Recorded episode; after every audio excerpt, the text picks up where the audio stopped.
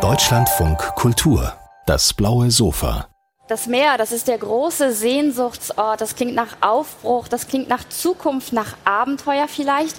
Und genauso zukunftsträchtig klingt auch der Roman, über den wir jetzt sprechen. Auf See heißt er und Theresia Enzensberger hat ihn geschrieben. Herzlich willkommen auf dem blauen Sofa. Danke, hallo.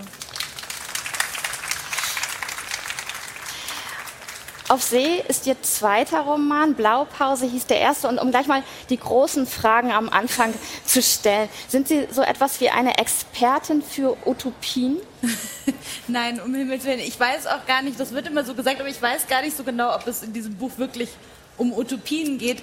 Ähm, bei Blaupause, der in der Vergangenheit gespielt hat, also ein historischer Roman war, würde ich sagen, da ging es vielleicht viel mehr um Utopien. Aha, gut, das werden wir jetzt rauskriegen. Ich habe das auch als einen utopischen Roman gelesen, beziehungsweise als einen Roman, wo natürlich immer die Utopien in Dystopien umgucken, äh, umkippen.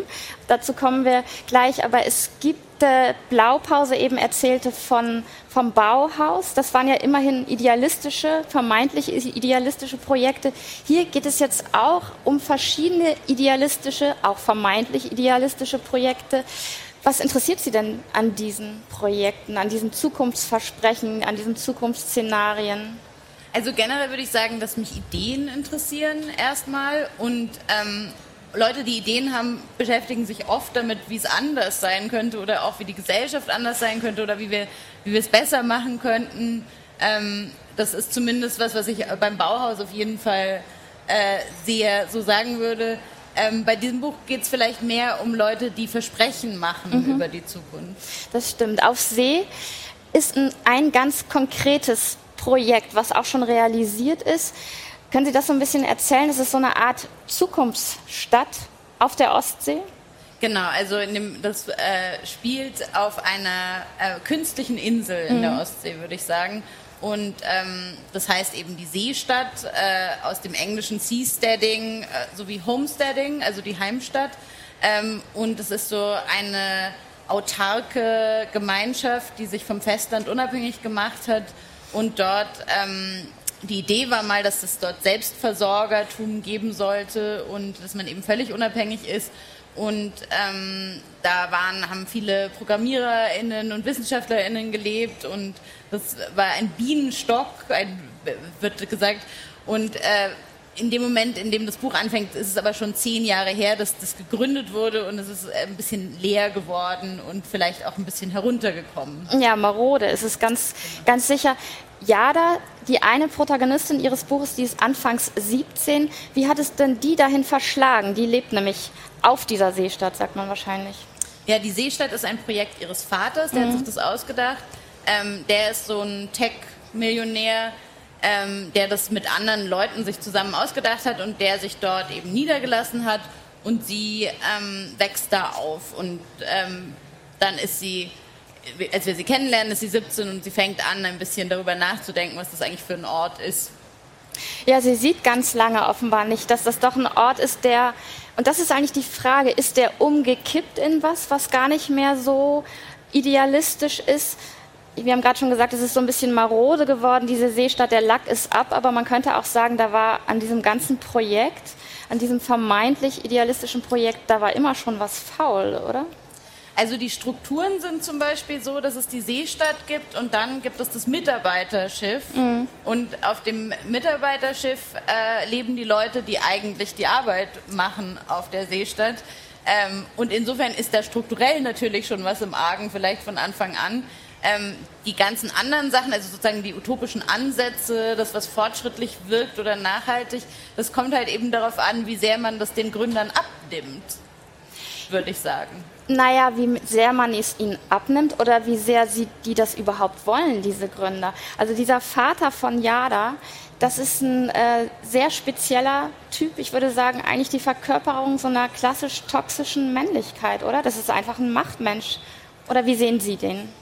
Ja, also das, das ist wahrscheinlich so. Ich habe ich hab mich tatsächlich beim Schreiben am wenigsten für sein Innenleben interessiert. Mhm. Also weil ich das Gefühl habe, das ist oft so, es gibt dann in so Geschichten den Bösewicht, ähm, der irgendwie narzisstisch ist und man ist die ganze Zeit, ist man dann damit beschäftigt, zu durchdringen, warum der so ist und was der so denkt und fühlt. Und ich fand es interessanter, andere Leute in den Vordergrund zu stellen, also eben seine Tochter ähm, und aber eben auch eine andere Frauenfigur, die wir bestimmt noch sprechen, Helena. Genau. Aber interessant ist ja die Frage, und da bin ich doch noch einmal bei den Utopien, auch wenn Sie es gar nicht so utopisch sehen. Die Frage, die mich extrem interessiert hat beim Lesen dieses Romans, ist, wenn so ein utopisches Projekt, wenn man das in die Realität umsetzt, muss das scheitern, muss das eben dann doch ein, ein Projekt werden, was auf Ausbeutung dann hinausläuft? Oder sind von Anfang an die Macher, also in dem Fall jetzt ja das Vater, haben die eigentlich was ganz anderes im Sinn, nämlich einfach nur sich selbst in den Vordergrund zu stellen oder eine Gruppe anzuführen, zu leiten. Wie, wie sehen Sie das? Ist das sozusagen individuelles Scheitern oder einfach liegt das im Prinzip der Sache? Also das ist ja, das wäre ja sehr generalisierend zu sagen, alle Utopien müssen scheitern, sobald sie in der Ein Realität Desaster. sind. Ja, genau. Ja. Und ähm, ich habe mich eben über eine bestimmte Geisteshaltung, ähm, damit habe ich mich beschäftigt. Also welche Ideen liegen dieser bestimmten Utopie oder Dystopie oder wie man das dann jetzt auch immer nennen, Gesellschaftsentwurf zugrunde.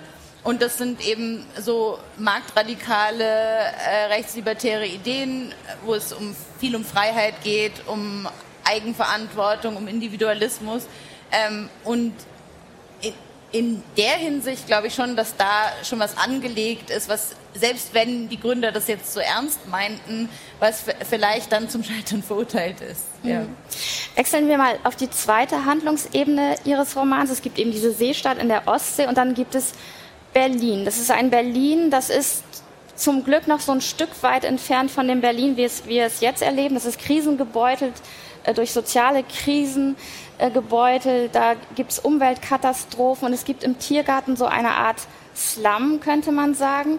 Aber genau diese Gemeinschaft im Berliner Tiergarten, die funktioniert eigentlich genauso wie diese Seestadt hätte funktionieren können. Da ist man solidarisch. Ist das sozusagen das Gegenmodell, was eher automatisch sich realisiert? Naja, auch diese Gemeinschaft im Tiergarten ist ja eine, die sozusagen relativ eng gefasst ist. Ne? Also da geht es auch nur um so und so viele Leute in dieser Zeltstadt und das ist, das ist dann vielleicht auch immer die Kehrseite von sowas, weil egal wie gut man das organisiert, es gibt immer noch ein Außen mhm. und wie verhält man sich zu dem Außen und wie viele Leute nimmt man mit rein und was ist und ich meine, natürlich, da geht es jetzt nicht so sehr um Ressourcenverteilung, einfach weil da nicht so furchtbar viele Ressourcen sind. Mhm. Ähm, das ist vielleicht auch ein, ein Vorteil. Also, so, das klingt jetzt zynisch, ja. aber, aber ähm, in, in dem Fall, ja, die verhalten sich halt solidarisch, aber es ist auch, es hat nicht denselben Impetus, es hat nicht diese, es wird nicht mit derselben pompösen Art gesagt, hier wird die Welt verbessert, hier wird alles besser gemacht, sondern das sind einfach Leute, die zusammenleben und wenn jemand gewalttätig ist, fliegt er raus und das war es dann eigentlich auch an Regeln. Ne? Also das ist eine andere Art von Libertarismus, nämlich, äh, also würde ich sagen, vielleicht ein anarchistischerer. Ja, und eine andere Form von Selbstverständlichkeit. Und vielleicht liegt darin auch das Geheimnis. Und es ist eine Frau, die da im Grunde sich um die meisten Dinge, um die meisten Dinge und um die Menschen kümmert, oder? Ist das auch doch ein Unterschied? Sie merken, ich will so ein bisschen verallgemeinern und generalisieren. Ja, das äh, werde ich versuchen nicht zu machen. Ähm, genau, also das mit den Frauen und den Männern mir ist es immer ein bisschen zu essentialistisch, weil ich glaube nicht, dass Frauen generell einfach besser darin sind. Das ist ja fast ein sexistisches Klischee, ne? Also Frauen sind besser daran, sich zu kümmern. Deswegen sollen sie sich bitte um alles kümmern. Und Frauen, Frauen, mhm. Frauen hegen besser ein und können, ne? Und auf die Kehrseite davon ist dann, die sind nicht so rational und laut solche Sachen. Ähm, deswegen, also ich würde sagen, das ist einfach eine andere Art Gesellschaft zu denken und es hat eine andere und die die Werte sind anders. Also ähm, die Werte auf dieser Seestadt sind eben, dass man sagt, der Markt soll alles regeln und äh, wir, wir denken Dinge rational. Da gibt es ja auch immer so einen Objektivitätsanspruch, der vielleicht nicht ganz eingelöst wird. Ähm, genau, also ich würde sagen, die, die ideologischen äh, Grundlagen sind andere. Mhm. Ich komme jetzt noch auf die dritte Frauenfigur und ehrlich gesagt stelle ich jetzt fast schon wieder eine, eine Frage, die in eine ähnliche Richtung geht. Das ist nämlich Helena. Das ist eine Künstlerin, die in Berlin lebt und die hat ist im Grunde so ein Social Media Star geworden, hat so eine ganz große Anhängerschaft, aber eher unfreiwillig und geht auch mit dieser Macht ganz anders um als dieser Vater von Yada. Was ist das für eine Figur und warum geht die so anders damit um? Auch wieder eine Frau. naja, also ich würde sagen, es ist vielleicht insofern ein feministischer Roman, als dass diese Helena-Figur ist jemand, so eine Figur habe ich, glaube ich, noch nie gelesen als Frau. Also und ich habe mich da auch orientiert eigentlich an einer historischen Männerfigur, nämlich an Lord Byron, ähm, der ja auch so ein also Helena hat, äh, gibt gerne Kontrolle ab, äh, sie gibt gerne Verantwortung ab, sie möchte sich eigentlich um nichts kümmern. Sie ist irgendwie auch berühmt geworden und auch dieser Verantwortung will sie nicht gerecht werden.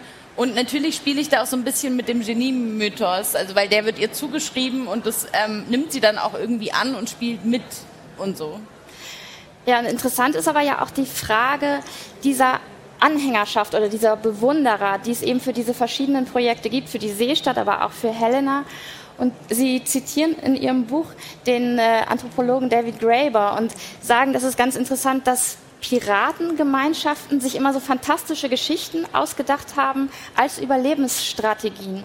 Und im Grunde ist das wie so ein grundmenschliches Prinzip, so wie Sie das erzählen oder auch wahrnehmen, brauchen wir einfach irgendwelche, ja, irgendwas, an das wir glauben, wenn es denn eben dann nicht Religion sein kann?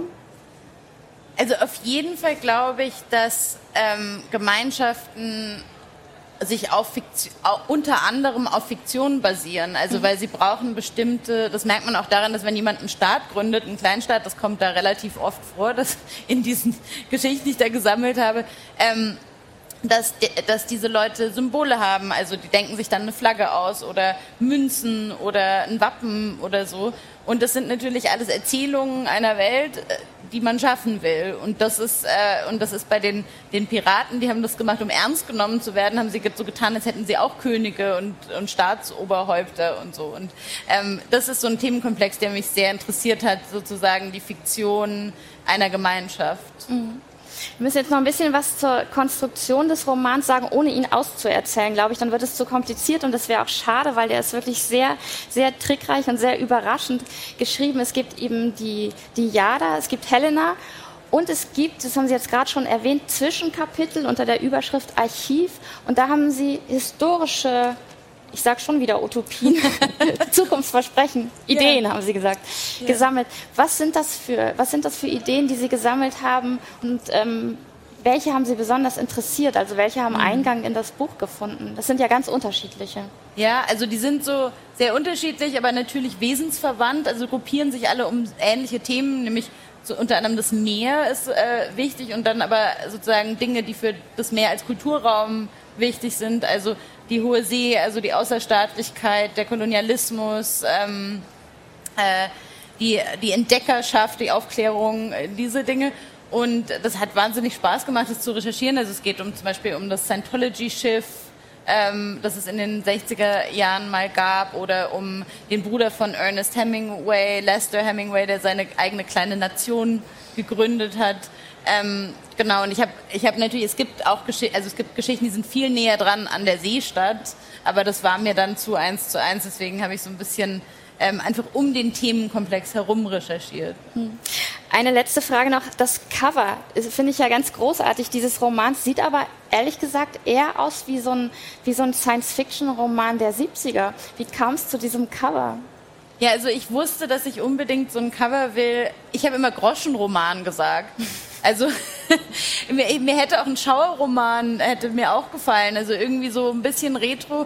Und ähm, das kam so aus dem Bedürfnis heraus, dass ich gerne mit dem Genre spiele. Also das, das, das spiegelt sich auf verschiedenen Ebenen in diesem Buch, dass es äh, um auch um Science-Fiction-Genre geht, irgendwie formal und um, um das Genre des Schauerromans.